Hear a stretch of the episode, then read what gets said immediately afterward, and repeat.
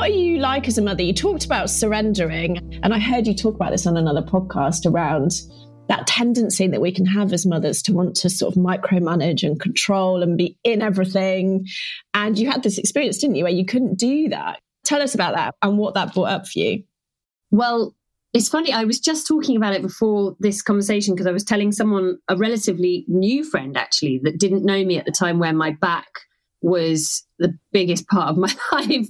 And I actually said, God, before I met you, my bad back was my identity. I was literally like a person who was just hunched forward and limping and couldn't sit up. And everything was just a problem because I was just in so much pain all the time. And I'm over, ordinarily over everything in the household. So I'm over the kids, what they eat, the family. I'm over what everybody kind of does. I mean, I think my husband just trusts that I'm like quite good at decision making around that stuff. We do talk about most things together. Well, we do talk about everything together in terms of how we want to raise them and things like that. But I can be quite controlling around stuff. And I think it's to everybody's benefit at times, to be honest with you, because otherwise you can see, like, oh God, yeah, if they don't go to bed at a certain time, we know we're dealing with that a week later or whatever, you know.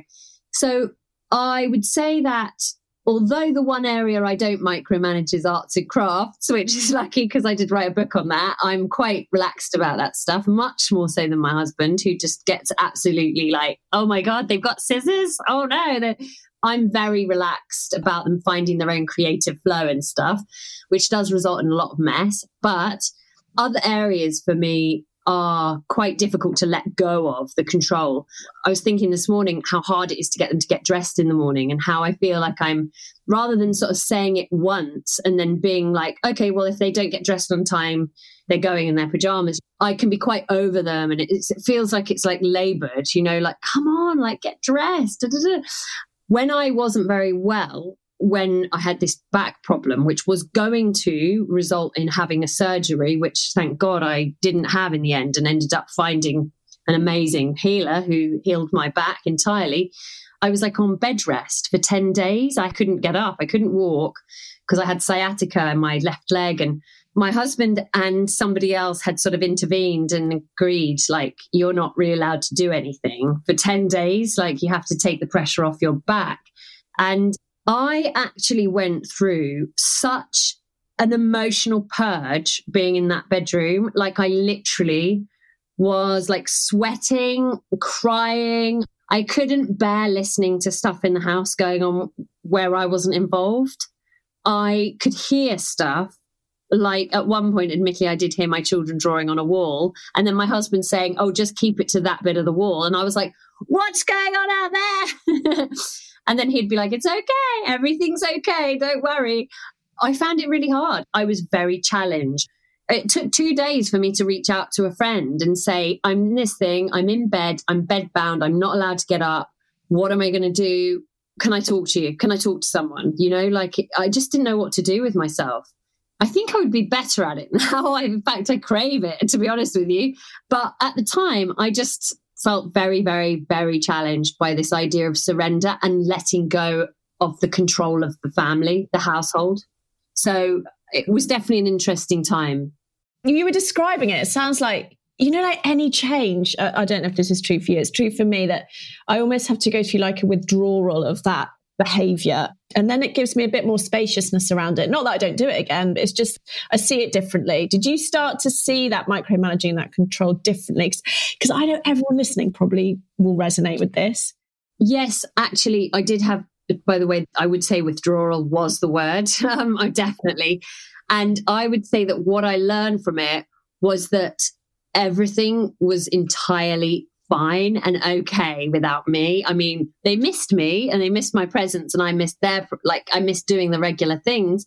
But actually, what I found, and this is quite a difficult thing to explain because I don't suffer with OCD, but I realize I have a lot of rituals around even the way I prepare the bedroom at night for bedtime. You know, things have to be a certain way. I don't know if it's just the rhythm that I've gone into because I find it easier in my mind, there's just a checklist. It's like drawing the curtains, pulling back the bed, laying the pajamas out. It can sometimes be easier for me to do it that way, less stressful, rather than it being chaos and the kids pulling clothes out of the cupboard and everything. My husband doesn't do stuff like that. He does things entirely different. He lets them choose the pajamas. He doesn't close the curtains. He lets them go to sleep like in a different way to me. In that I probably do too much backstroking and like waiting until they're asleep. And he's a bit more sort of like, right, there's your story, and I'll just be in the other room and I'll come and check in five minutes. And I must say that my energy output is very high with those little jobs. So I think that what I learned was if I don't do it that way, it doesn't mean anything. It doesn't mean I'm not doing it right. It doesn't mean they're not going to sleep properly. Because I think the sleep thing, why I highlight it, is because you can get into having a lot of rituals around sleep. Because as a mother, you fear them not sleeping. So you think, oh, if I don't do it this way or leave that light on just that way, maybe they're going to wake up tonight. Then I'm going to be awake.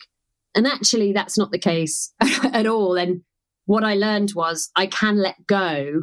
Things don't need to be perfectly done, things don't need to be exactly the same way. It can be just much more relaxed and they'll still thrive. I think what I learned was be careful of my output on the little stuff. You're so right. Because thousands of those, which there would be across a day, right, from 6 a.m. to 8 p.m., which is when we're often on, right? Thousands of those. You know, it's exhausting. It is. The little jobs as well, even if it's like, I don't know, at the moment, I'm finding that getting them out the door in the morning, it's coming right down to like repeatedly asking for shoes to be put on or reminding them to brush their teeth. I know that's the thing for a lot of people. The other day, my husband and I both said to him in the car, could you two start just brushing your teeth without being told? Is there any chance you could just sort of like just do it? Because otherwise, we're constantly like, right, brush your teeth, brush your teeth, brush your teeth. It's like, oh my God, am I going crazy? And uh, yeah, so you're right. It's the little, little things, and then they add up to exhaustion.